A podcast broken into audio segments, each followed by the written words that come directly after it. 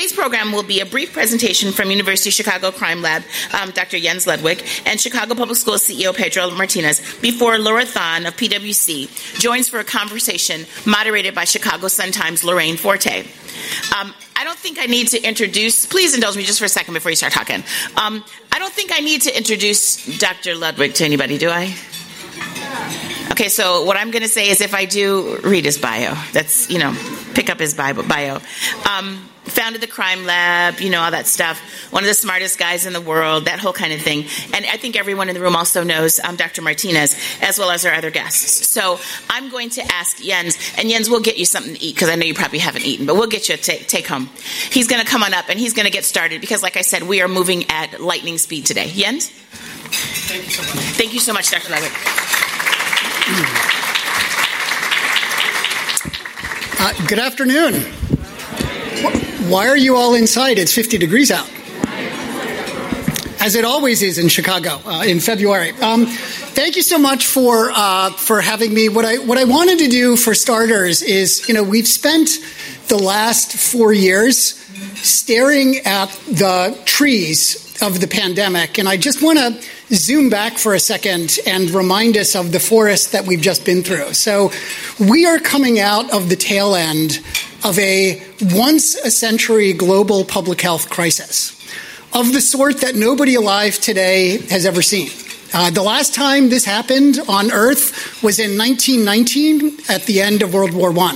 So, this really is a unique historical moment crisis that we've just gone through that created a once a century public education crisis as well. If you think about how public education has developed gradually over hundreds of years to develop a public school system of the sort that we had as of Mar- early March 2020.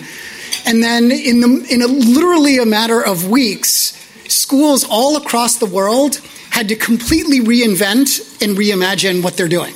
Okay, so we have asked a lot of our kids, we've asked a lot of our parents, we've asked a lot of our public school systems to deal with something that is just intrinsically, fundamentally, incredibly, incredibly uh, difficult and rare. And what I wanted to do uh, today is, is uh, talk a little bit about um, why this is, to me, this is one of the biggest issues that we're not talking nearly enough about, given its importance.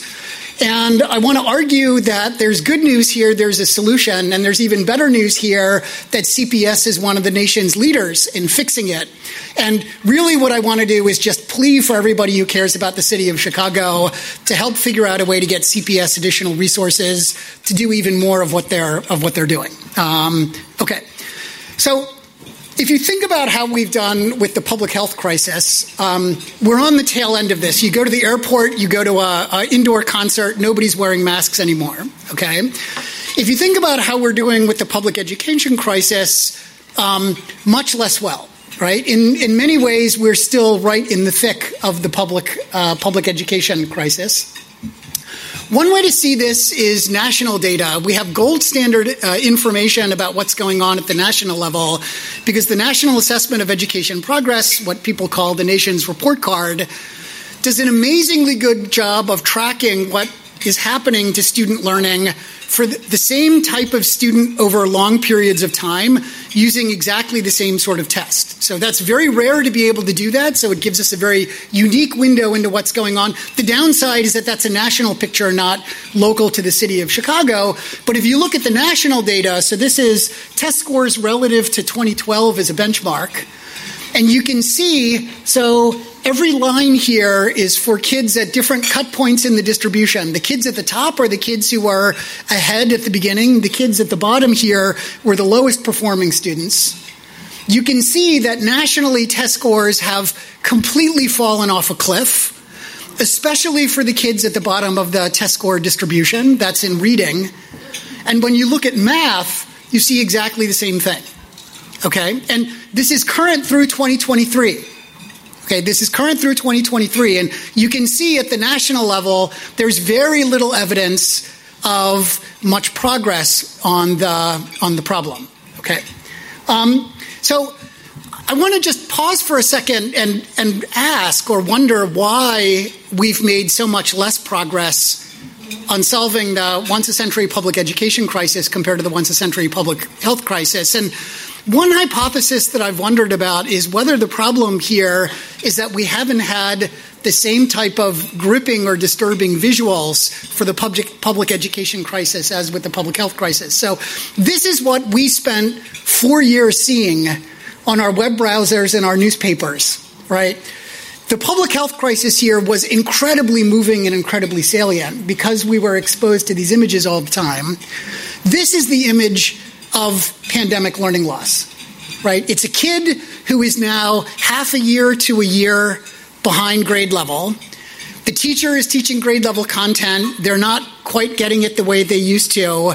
It's just not nearly the same sort of compelling visual is one candidate explanation for why we don't have our hair on fire for the learning loss problem as, uh, as with COVID. We need to we as a country need, we as a country, we as a city need to have our hair on fire as much about the learning loss problem as about COVID because the stakes are at least as big. The stakes are at least as big. So um, we have a lot of education people in the room who know this much better than I do, but there, we know that there are very key developmental milestones that kids need to reach, right? If you cannot read by the end of third grade, your risk of dropping out of high school increases by a factor of four if you have not completed your required algebra class by the end of ninth grade, your risk of dropping out of high school goes up by a factor of five. Okay, we have a whole gen. There were 50 million kids of school age when the pandemic hit, who have almost all been shifted back between a half a year and a year. The most disadvantaged kids affected the most. They are at huge risk for missing these key developmental milestones. The time to act is now. The time to act was yesterday to solve this problem, okay? So, why is this such a big problem? Well, we know we know that in the modern economy, education is the most important pathway for low income kids to avoid being low income adults. If this loss of a half a year of learning on average persists, if we don't fix this, this will be, in present value terms, $100,000 lost lifetime earnings for the kids in Chicago if we don't fix this problem. That's a lot of money. That's a lot of money, right? And because this problem hits the most disadvantaged kids the most, this is going to make our problems with income inequality and wealth inequality all the worse. What about for the city of Chicago as a whole? Well, we know the most important protective factor against violence involvement is a high school diploma if we've got a bunch of kids who are shifted now and, and never get back on track educationally, for the city of Chicago, this means a 14% increase in murder rates in the future. That's 85 more murders every year, year after year, if we don't fix this problem. Another way to think about this is if you just looked at the public opinion surveys around the most recent mayoral race, far and away the number one concern of people in Chicago was gun violence. If we don't fix the learning loss problem today, we are guaranteeing that 10 or 20 years from now, gun violence is going to remain the number one concern of every voter in the city of Chicago. We just absolutely have to fix this. Let me just give you one more um, before I, I turn to the optimistic conclusion here, the optimistic part of the talk. Let me just give you one other reason why your hair needs to be on fire about this. So, Chicago developed because of our location. We were where the, the, Great Lakes meets the Mississippi River in a world where everything uh, travels by boat. That's not the world we live in anymore. That's not the thing that determines economic success in 2024.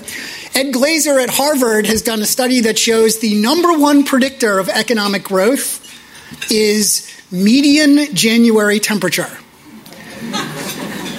that does not play to Chicago's strengths. Number two, the second most important thing of uh, a predictor of how well a, city will do economically is the educational attainment of its population. If we want a thriving city of Chicago, we need to fix this problem. It's just critically, critically, critically important. Okay. Now, the good news is that we know the pedagogical solution to this. Okay. We, and in fact, we've known it since the 12th century at Oxford University. The best way to teach anyone anything is to put them one on one in a room with an adult to walk them through, right? So this is not rocket science. The big challenge here is not how do we greatly accelerate student learning? It's figuring out how to do this at scale. And uh, we're lucky as Chicago residents to have the nation's leader at figuring out how to scale this sort of tutoring, which is the Chicago Public Schools. They have figured out a way to do Oxford style tutoring at something much closer to American public school prices and start doing this at much larger scale. And in some of the work that our University of Chicago Research Center has been lucky enough to do with CPS, we can see the result is double or triple learning. What works at Oxford works on the south and west sides of Chicago as well. It's a great testament to CPS that they were doing this work before the pandemic and were ready to do one of the most effective evidence based things after that. This is why the U.S. Secretary of Education, when he was handing out $190 billion to districts around the country, said, put that money into tutoring. This is the best way to accelerate student learning and overcome pandemic learning loss. And in a world in which, as you saw coming in the front door, we don't always have harmonious, perfectly harmonious labor management relation, relations, just the other day, the NEA president came out and said tutoring is amazing. Right? This is what we need to do. We, the teachers of the country, think this is the thing that we need to do to get our kids back on track. So everybody can see it. Um, and CPS is a national leader. The challenge is the challenge is that we don't have enough money as a city to do this. Sorry, i will be done in one minute, CEO Martinez. So we've done a little back of the envelope math. How much would it take to give tutoring to catch every half of kids in CPS up? It would be 660 million. How much do we have as federal money for tutoring right now as the federal dollars are winding down? $25 million. All right. So you can see that the resources are not commensurate with the with the need. Okay. So the last thing that I want to uh, so the problem is not that we don't know what to do. We just need more resources to help CPS do a lot more of this. Okay, I just want to say two last things um, before I sit, turn it over to CEO Martinez. So uh, Stanford and Harvard came out with some data the other day that some of you might have read about in the Chicago Sun Times that showed that for Chicago, like with many cities around the country, the progress in overcoming the, the pandemic is mixed. There are some parts to the Stanford Harvard data that we'll talk about during the panel Q&A that I think might be sort of slightly overly optimistic, and we can talk more about the about the details. But I think everybody would agree that we have lots more progress, lots more progress that we need to make. Especially when you think that we wanted to make lots, we needed to do lots of progress even before the pandemic as well. Um, but I wanted to just close by echoing something um, that the chief education officer of CPS said in the Sun Times um, uh, yesterday. Um, she said, We're looking to make a call to everyone. Um, the state, federal elected officials, community based organizations, philanthropies to continue to help us, CPS, and to help us in bigger ways so that we can sustain these initiatives and make more progress. And I just wanted to close by saying I literally could hardly agree more. And so I'll just end by imploring all of you please call your congressman, please call your state rep, please call your local foundation. Get your hair on fire, get their hair on fire. This really is just the most important challenge facing the city of Chicago right now. Uh, thank you very much. And with that, I look forward to introducing CEO Martinez.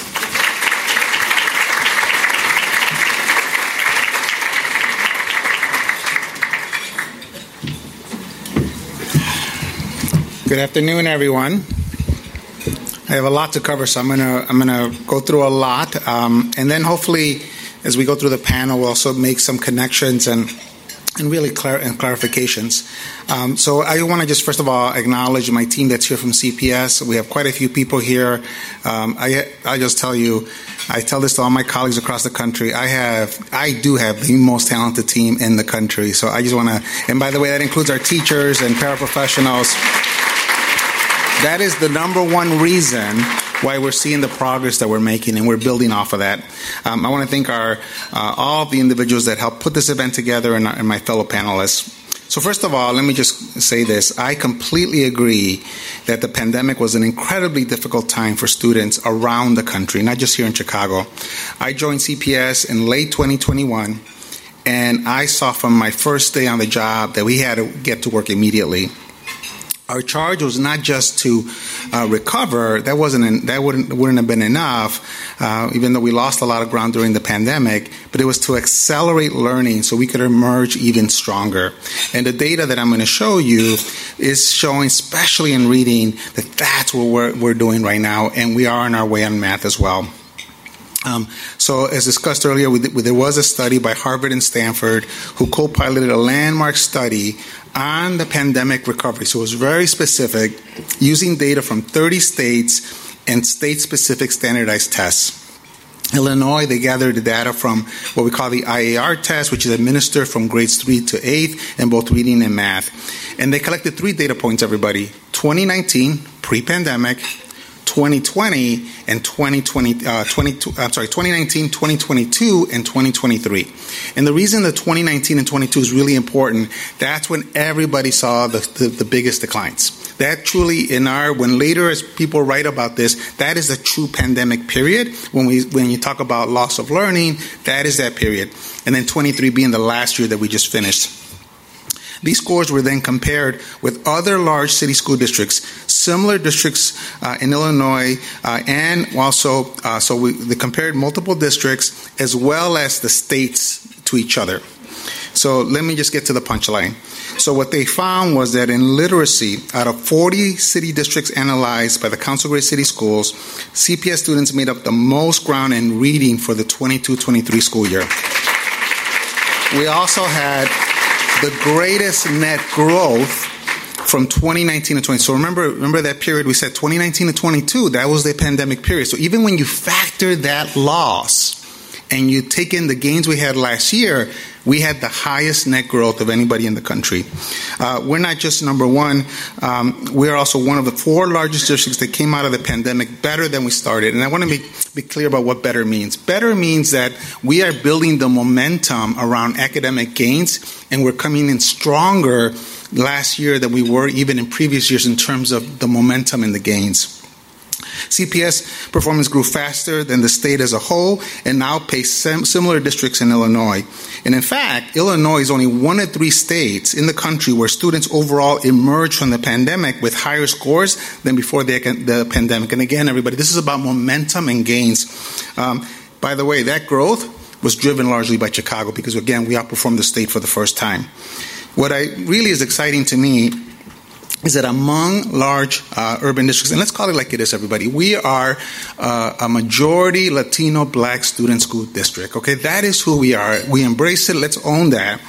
So it's not a surprise that who led the gains. So our black students in CPS saw the greatest growth during the recovery of 2223 with the greatest net gains overall since the start of the pandemic.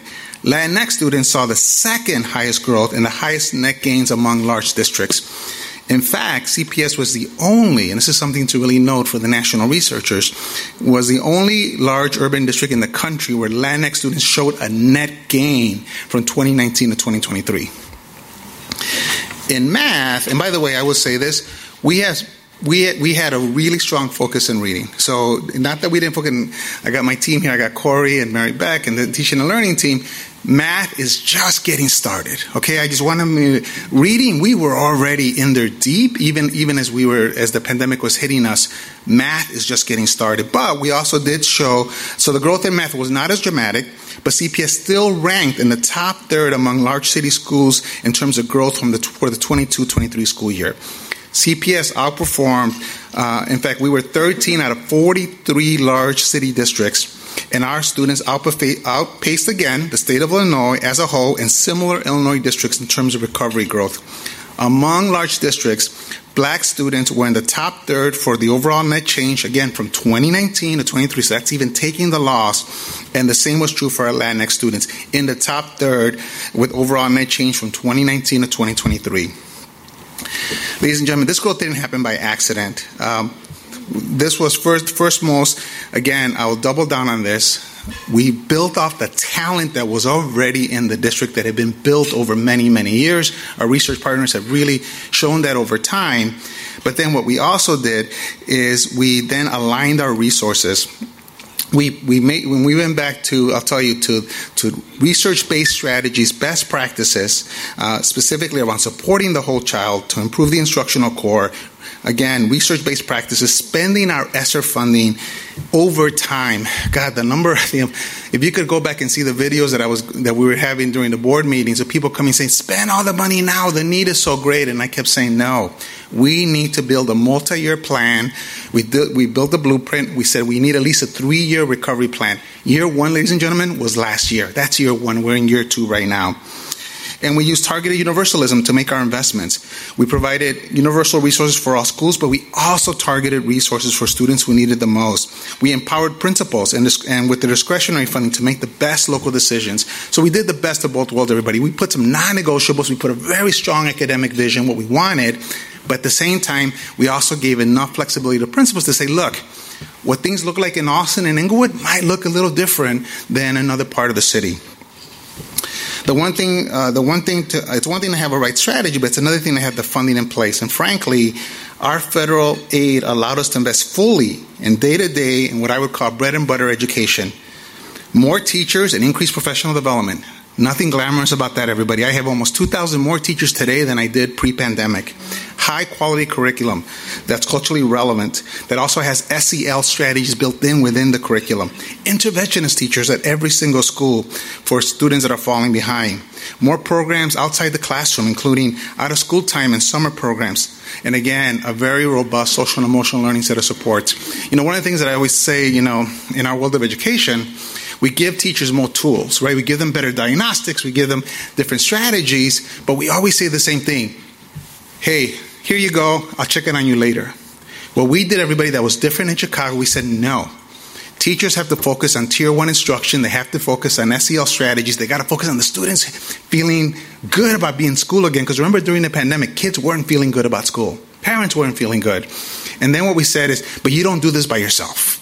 You're going to have an intervention teacher in our in our schools that have the highest poverty rates, you're going to have tutors. You're going to have academic coaches that we hadn't had in 20 years. And we're going to give you the content and strategies and the diagnostics on top of that. And so, everybody, we didn't say just go ahead. We said, no, focus on what you know you do best. Get to know our kids, understand where they're at, and meet them where they're at. Sorry, I get a little bit emotional about this.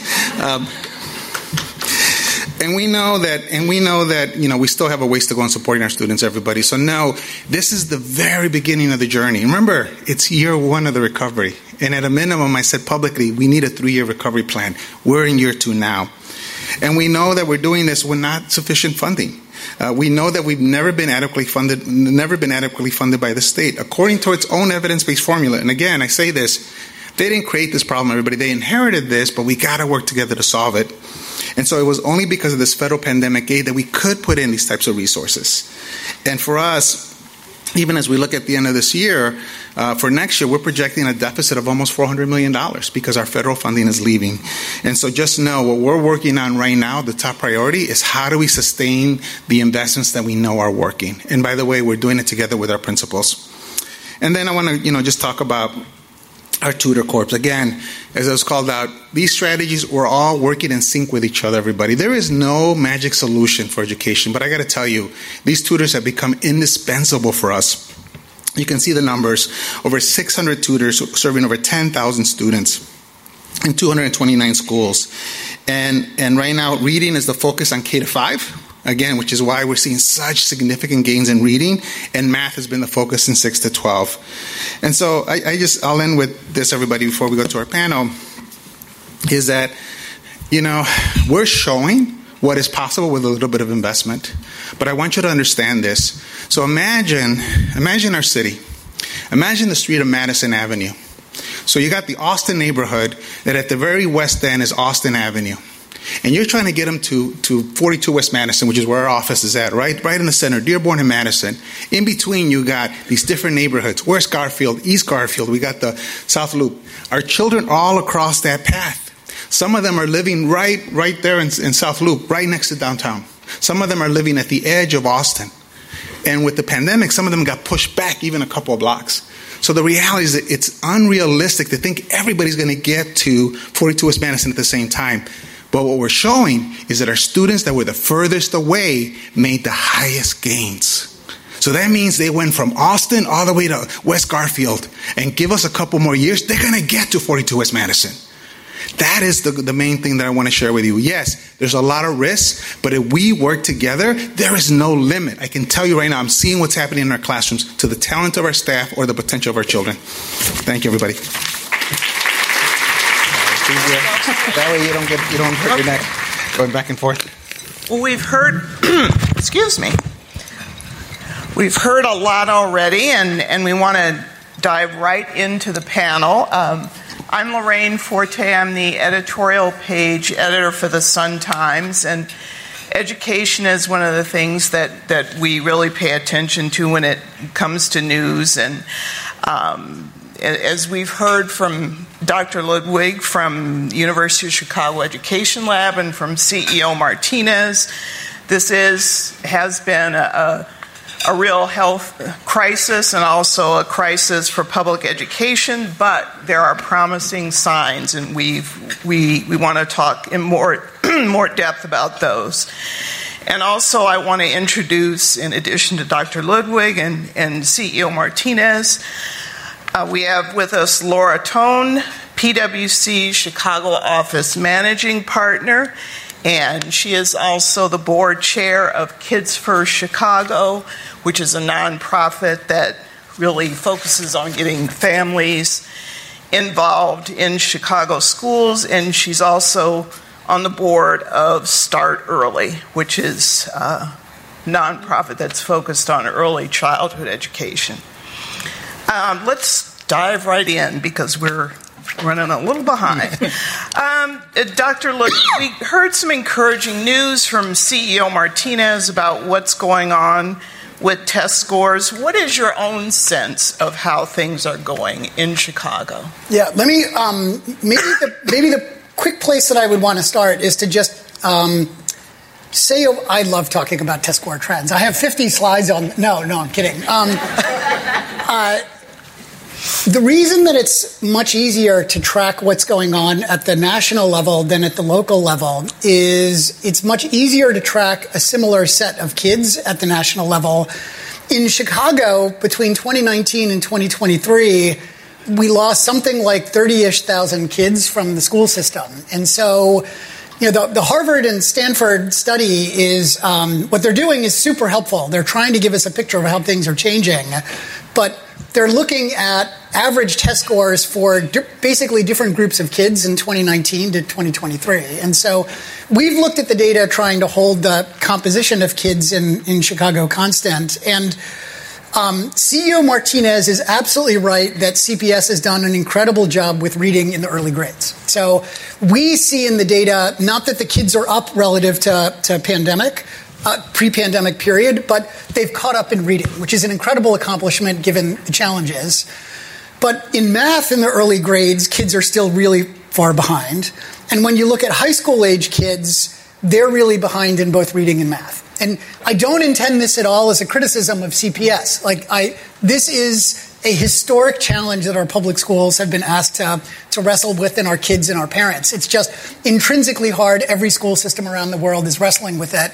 And I think the, the main thing that I just want to um, exhort people to CPS knows what they're doing, they just need more help doing it. And so I don't mean to criticize the Harvard study or what CPS is doing, but just to point out we do have much more that, that we need to do.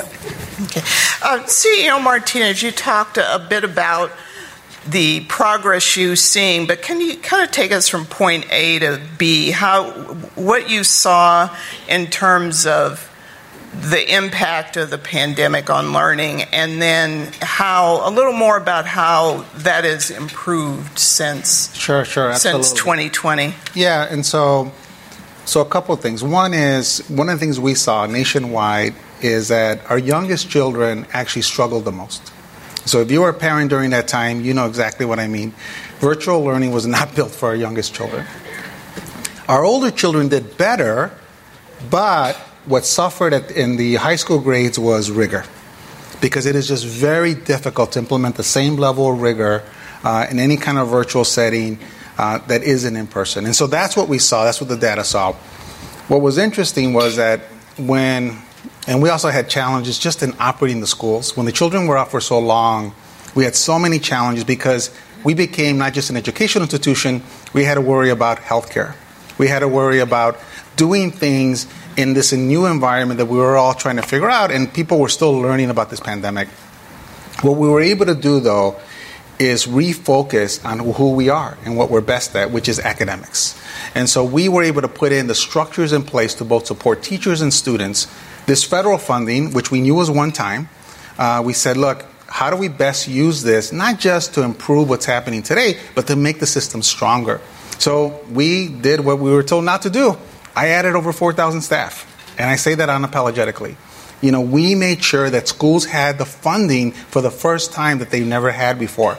And what happened? We saw academic gains at scale. Who benefited the most? It was our schools that had the children in the highest poverty rates. It was our schools who had struggled with, the, with this infrastructure and resource that they just hadn't had. And so that is what's happening today. And what I will tell you is that in the meantime, because we don't have as much time with our high school students, what did we do? We made sure we had record graduation rates over the pandemic period. We also doubled down on college credit. So we wanted students to be better prepared. We're seeing some of the highest college going rates that we've seen, uh, even historically, and we even saw uh, an increase in students staying in school.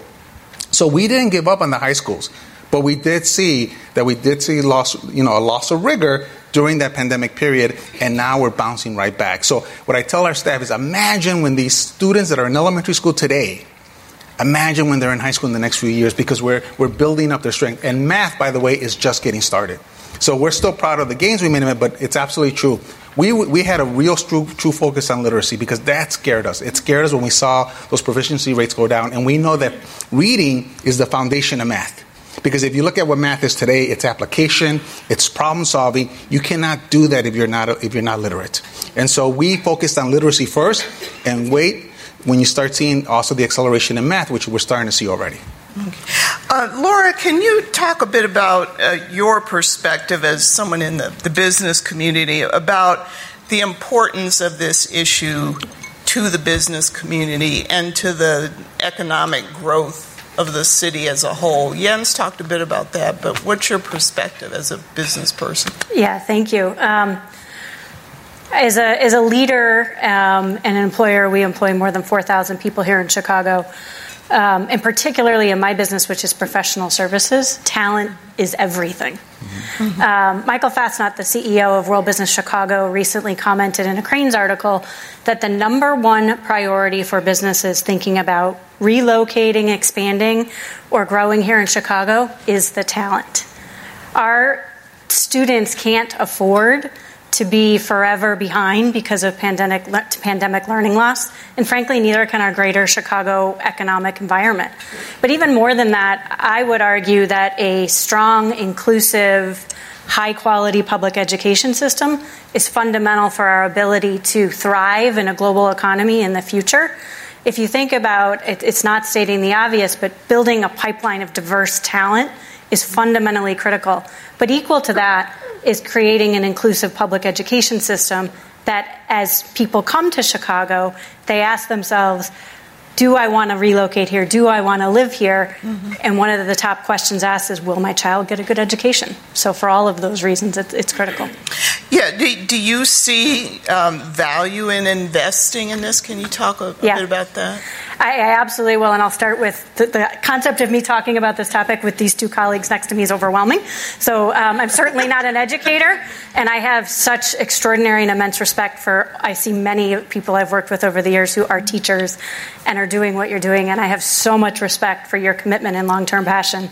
Um, so, not an educator, but what I do know has shown me that integrated, differentiated instruction that meets our students where they're at is so fundamentally critical. And investing in that, and that can include high dosage tutoring, investment in tutoring, so important. But I also want to make sure we're thinking about long term investment too. Mm-hmm. Um, learning loss, as far as the little I know, isn't new. And I think a lot of our highest need students have suffered disproportionate learning loss even before the pandemic. So to me, what's really important is investment that takes a long term lens mm-hmm. and not just. Right. Not just thinking that this could be a one and done and, and over, to make sure we're continually investing not only in growth and recovery, but long term proficiency in our students. Okay, I want to get back to that, but uh, Jens, is there anything else based on your research that you think should be happening? I mean, we've heard a lot about tutoring and so is there anything based on your research that you think need, else needs to be happening? Yeah i think uh, you know what, one of the things that um, we've been doing a lot of work with cps on is thinking about how to uh, scale tutoring in a world in which there's not enough money. So the, the federal assistance to districts, $190 billion, sounds like a lot of money. Mm-hmm. It was spread out over multiple years, and we spend a ton on K 12 education in the US. So it was about a 6% increase in annual K 12 spending. 6% more money every year is not enough in a world in which we're coming through the 100 year flood for public education, right? So we as a country have been behind the eight ball from the beginning with this, with this whole thing. So we're trying to work with CPS and other districts around the country to figure out how to solve the problem of not enough money and not enough tutors. We go around to districts around the country and talk to them about tutoring and they say things like, we can't we can't even hire teachers. How do you expect us to hire tutors? And so one of the things that we have been trying with CPS and other districts is ways to selectively incorporate technology mm. to substitute at least a little bit on the margin for tutor time as a way to bring down costs and bring down the number of tutors that you need. And I think in in small doses, we found some some, some way to, to, to do that and, and greatly expand. And I think that's important because, you know, I think one of the key things about technology is I, I hate to use the term diminishing marginal returns, but I can't help myself. So, like if you if you think about time on on in front of a computer for kids, the 20 as we all saw in Zoom, the 20th hour, I have an 11-year-old at home. Her 20th hour on Zoom per week was a disaster. But her first hour on the computer was really productive. And, you know, when we think about diminishing marginal returns, we usually think it sucks when you do a lot of it.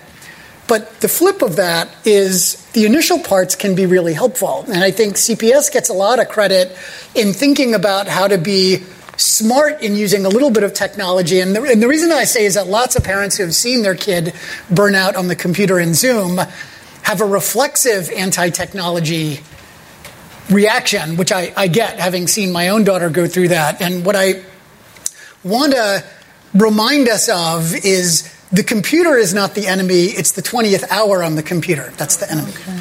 okay.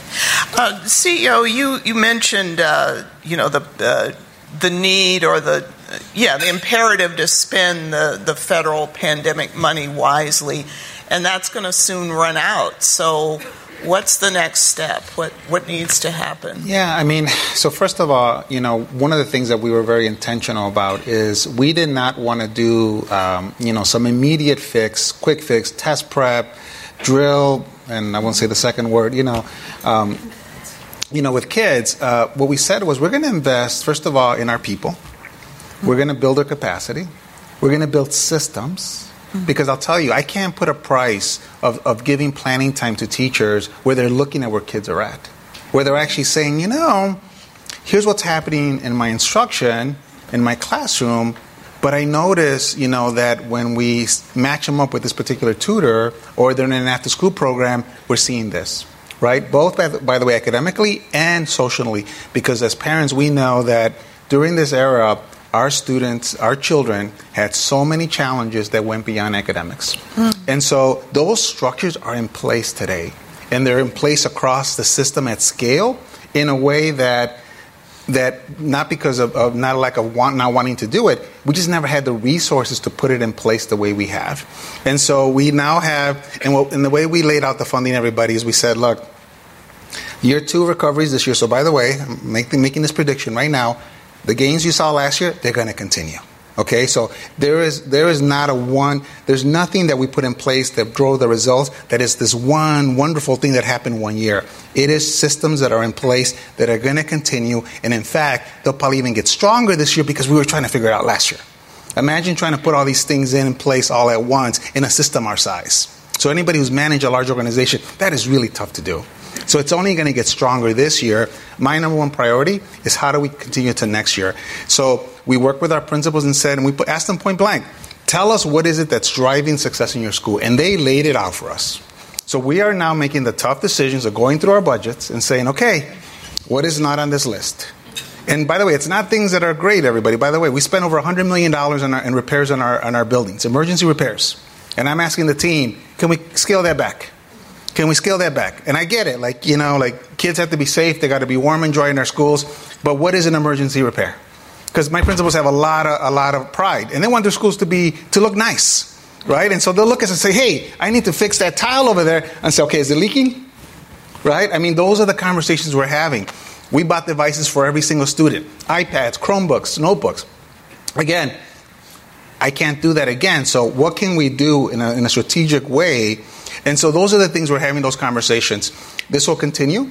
So, the way we laid out the funding, we, we said we'll, we'll deal with half of it being gone for next year and the other half the year after. So the, the shortfall is actually doubled. It's almost closer to 700 million. We're dealing now closer to, to a 300 million dollar deficit for next year. And by the way, I'm going to be advocating. I'm advocating with the mayor. I'm advocating with Springfield. I'm advocating with Secretary Cardona, who's very, very supportive of the work we're doing here, very complimentary, and saying, look, we, are, we want to show the country what's possible. Allow us to continue to do this, and you will continue to see these types of gains. Mm-hmm. Laura, do you see a, a role for business and, and, perhaps philanthropy, because you, you work with two nonprofits, in helping to keep this going? And, and how, you yeah. know, of course, people will say money, but then what else can be done? Yeah. Um, the Chicago business and philanthropic community has a long history of helping and helping to invest in our polit- our public education system.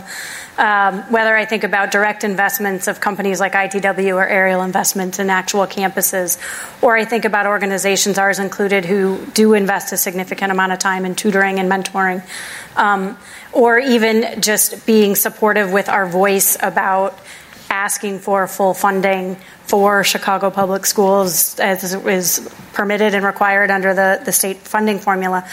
I think continuing to do those things can, can be critical.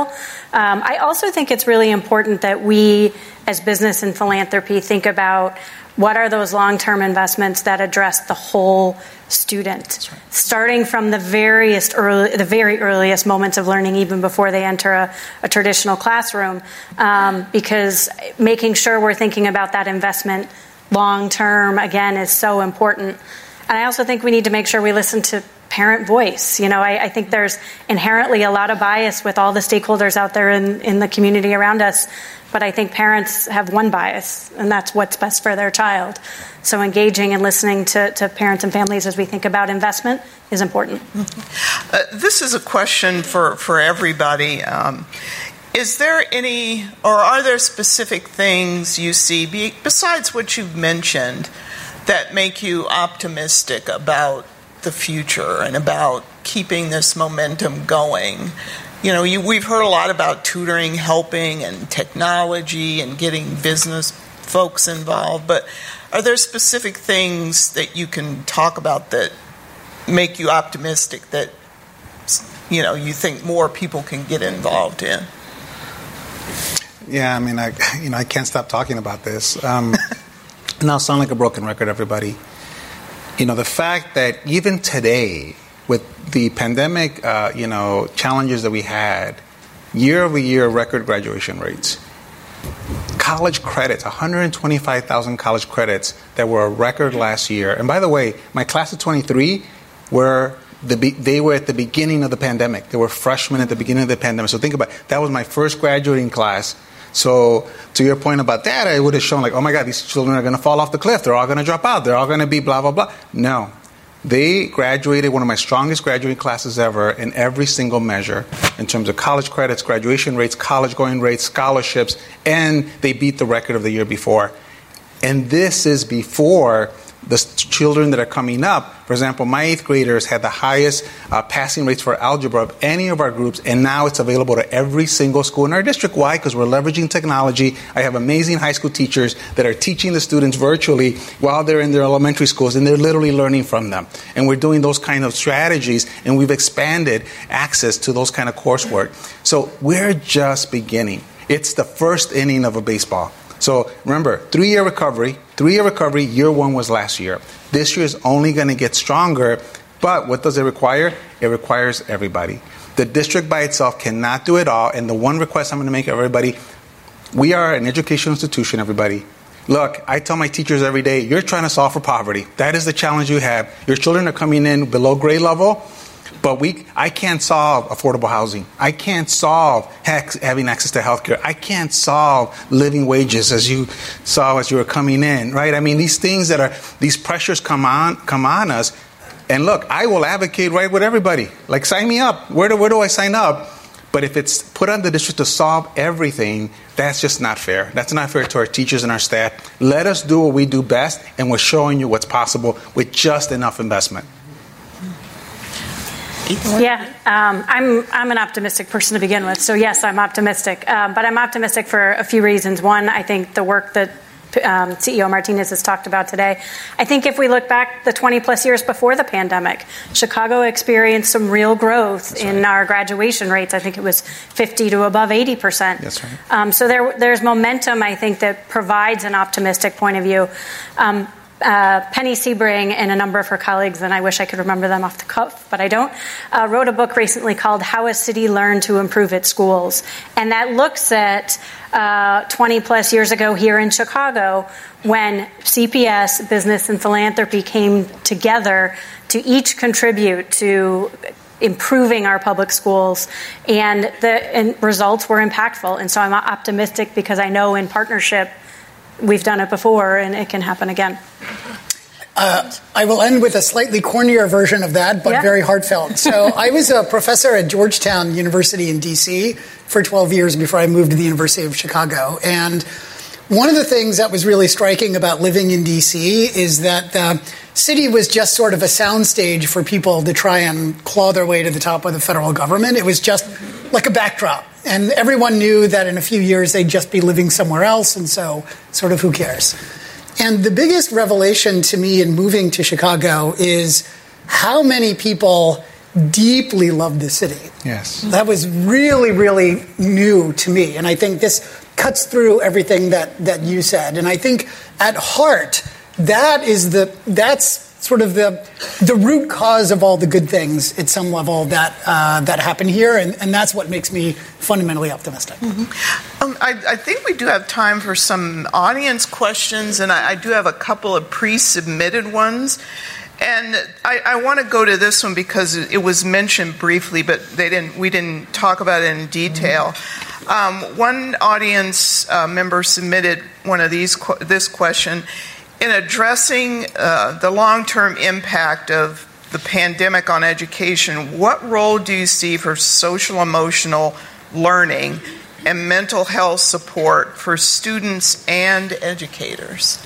Yeah, so, so, so let me start that off. So we know this, and we know this as parents, we know this as employers. Our staff and our students need more support than ever. Um, it's easy to say, well, the pandemic is behind us, there's no more trauma. The reality is, all of our data shows the opposite. It is why the reason we still have high absenteeism rates. You see it both with employees as well with, as with children. And what I will tell you is that now I'm very proud of the work we're doing in our district, but I can tell you this is a great example where it only works if we're leveraging our communities, our community partners, our community, uh, you know, non-for-profits. It's everybody coming together, and if we do that well, again, this will be one of the challenges that we'll overcome because it is a challenge as we think about our progress we're trying to make. Mm-hmm. Uh, another question we have uh, the leadership of the schools is changing to an elected school board. Why are you confident that uh, these programs will continue? And that is a big point. That is going to be a big shift.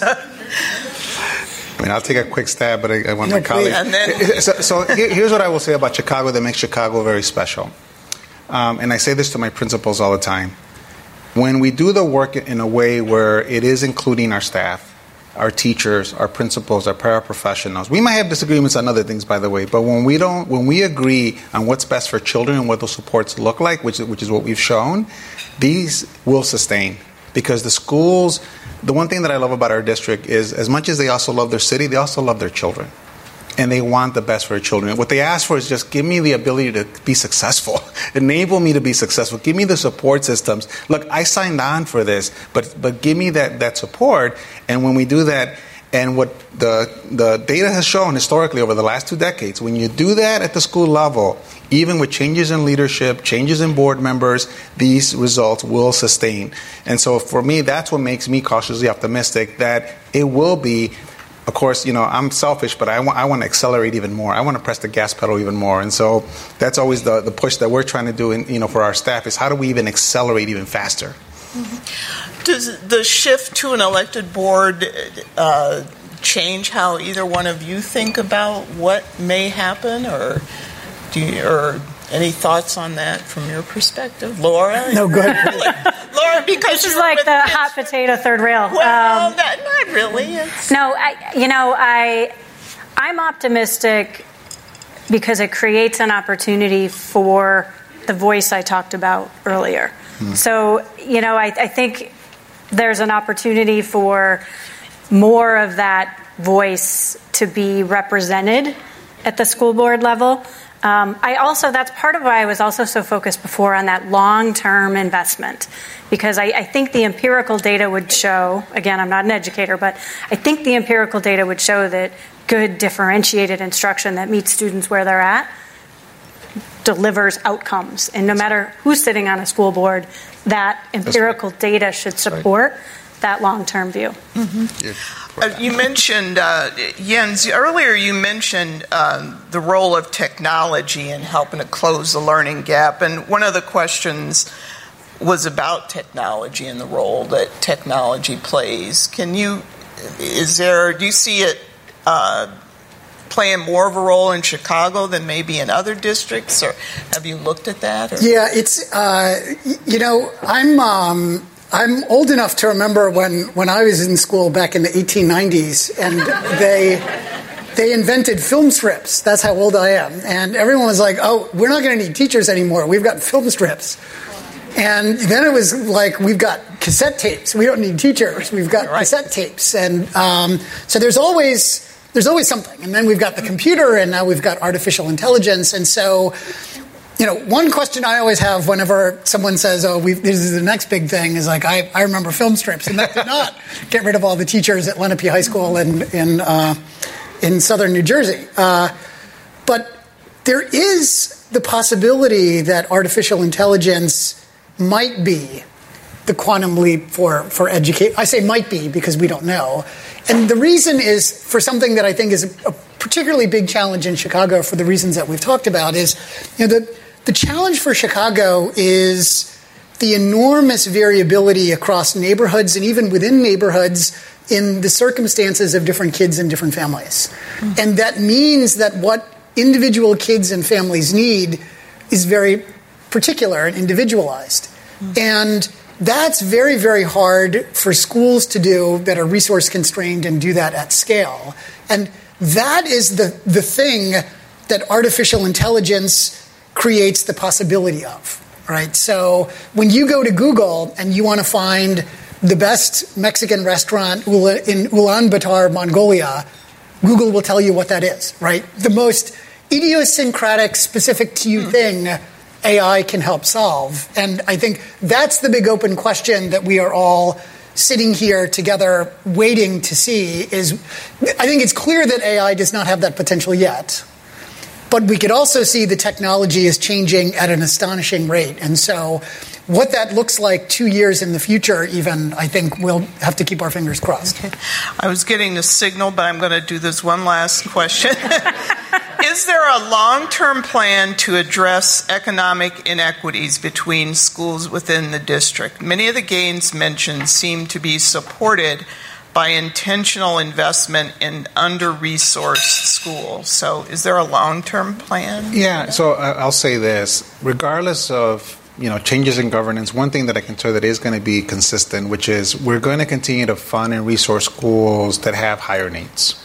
We're doing it already. We're showing what's possible, um, and frankly, you know, we're just going to get even more intentional, more strategic. So I'll just give you an example. Today, I can tell all of you it is not a resource question about whether schools are uh, not that they have enough, but whether they have more, and if it's and that it's differentiated based on need. That exists today. You can look at my schools that have the highest needs; they have the most resources. The challenge is that talent's not equitably, equi- equitably distributed. So, in other words, we have more vacancies in certain schools, certain parts of town. So, there now, it's not a resource question anymore, is can I find the talent? And then, how do we keep the talent there? And that goes back to what I shared with everybody. If a teacher feels overwhelmed because they're dealing with children that have significant challenges at home, a lot of poverty, they're significantly behind. By the way, our college education don't teach that. They give some strategies, but that's not the, their focus. And so, if we can provide those supports to those teachers, keep them in those schools, attract, create support uh, systems, right? So that there's more of them, not just one or two. So, those are the things we're having conversations about now. It's not a resource question, it is how do we make sure we get talent to where it's needed? What incentives can we do, right? And so, those are conversations that I'm going to have with my union partners. And then, of course, continuing to advocate for more resources because on a percentage basis, it's not a lot and what we're doing, everybody, with that small percentage of increase, you know, five, six percent, we're getting gains at scale and we're showing the nation that we can outperform the nation. And that's just in year one. Can I just add one, yes, one thing to this? Yes, Sorry. I was going to let everyone wrap up with what do you want to leave people with today? Just on the, on the long term sustainability point, I just want to um, make the argument as, as an economist that, like, all, all of these investments in the school system, we, they are investments. We will get the money back right? So you've heard like yeah. this is the most important thing for the economic growth of the city of Chicago. And there are vicious cycles and there are virtuous cycles for cities. And I think letting the public school system bleed resources is exact is the perfect way to start a vicious cycle for a city. Because that leads to kids who are not competitive in the new economy that leads to a city that's not growing, that leads to businesses not coming, that leads to people leaving, that leads to depleted tax base, and so on. All of that can be turned around and spun up in the opposite direction if we're forward looking. I think, you know, in our daily, in our normal lives as, as normal people, we you know, we are always worried about going on vacation or buying the couch or the new drapes because we're like, how can we afford that? And so there's always a part of us that's a little resistant or reluctant to spend money when you're in a budget challenge. Mm-hmm. But this is not a vacation. This is not buying drapes. This is not, like, it is genuinely an investment that's critical for the future of the city of Chicago. Laura?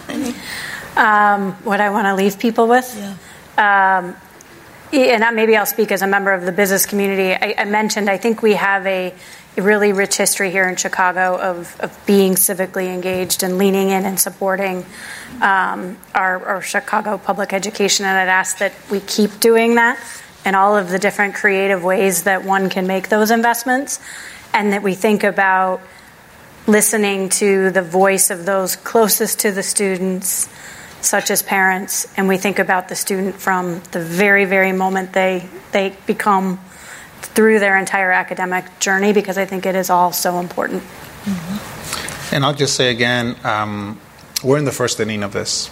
We really are. And but what we're seeing is so promising. And this is just the beginning. So again, imagine as our students continue as they're they're gaining in academics, they're they're they're getting we're building up their armor. Imagine as they as they matriculate through our grades. As I tell our families, if your children are in elementary school, I'll tell you, I am so optimistic for your children. But even our children in high school, our high schools right now are making sure that children are not only graduating, they're better prepared, they have options. We have amazing partnerships we've built with the trades that we'll be talking more and more about. And so for us, we see nothing but opportunity because we have the talent and we have the capacity we just need to work together and we just need and please i just need you to continue to support us because we're going to continue to show you that we're going to outperform both the state and the nation. Well thank you. Thank you.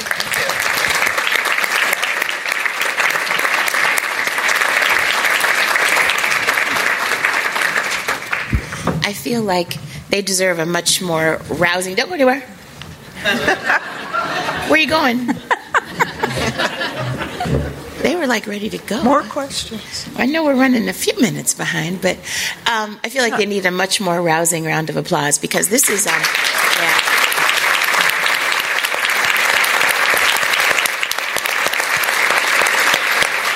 This is the tough stuff, and um, if you're an educator in any sort of way, any capacity, please show your hand.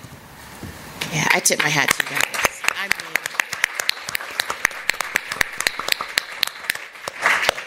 I think you all should be paid what radiologists are paid. I don't know. I don't get it. I don't get it. And I know because I had a few in, uh, not in Chicago public schools, but in, I, I bless and honor every Oak Park teacher that had to deal with mine. So it was something else. Um, to Lorraine and to Pedro and to Laura and to um, Dr. Ludwig, thank you so much on behalf of um, our CEO, Dan Gibbons, who is not here today. I know many of you are looking for him, but he is not here today. Uh, you get me and um, the rest of our board, thank you all for being here. This is where we hold the conversation. And um, I love it when I see a room full of people, but more importantly, I love it when I see a room full of people trying to solve the problem. And that's what I see here over and over. When I came into the room, I heard somebody saying, Well, wait, if we look at it like this, and I was like, That's what this should be about. So thank you all for your attention and your time today. And you had lemon cookie, so, you know. Um, I don't know. Amanda, um, Amanda and our, our staff is wonderful. Can we give our City Club staff a round of They make this happen. They literally make this happen. They just make it look like it's easy for me. So, to each one of the, of the panelists, we thank you. We're going to ask you to stay up here for a quick photo because I'm sure there are 300 people out there that want to speak with you, but we'll make this quick. Thank you all so much and um, look forward to seeing you at the next discussion. If you are looking to come to any of the programs coming up, make sure that you get your reservation in early uh, because there is sometimes tends to be no room in the end when you call too late. So, thank you so much, and we are adjourned.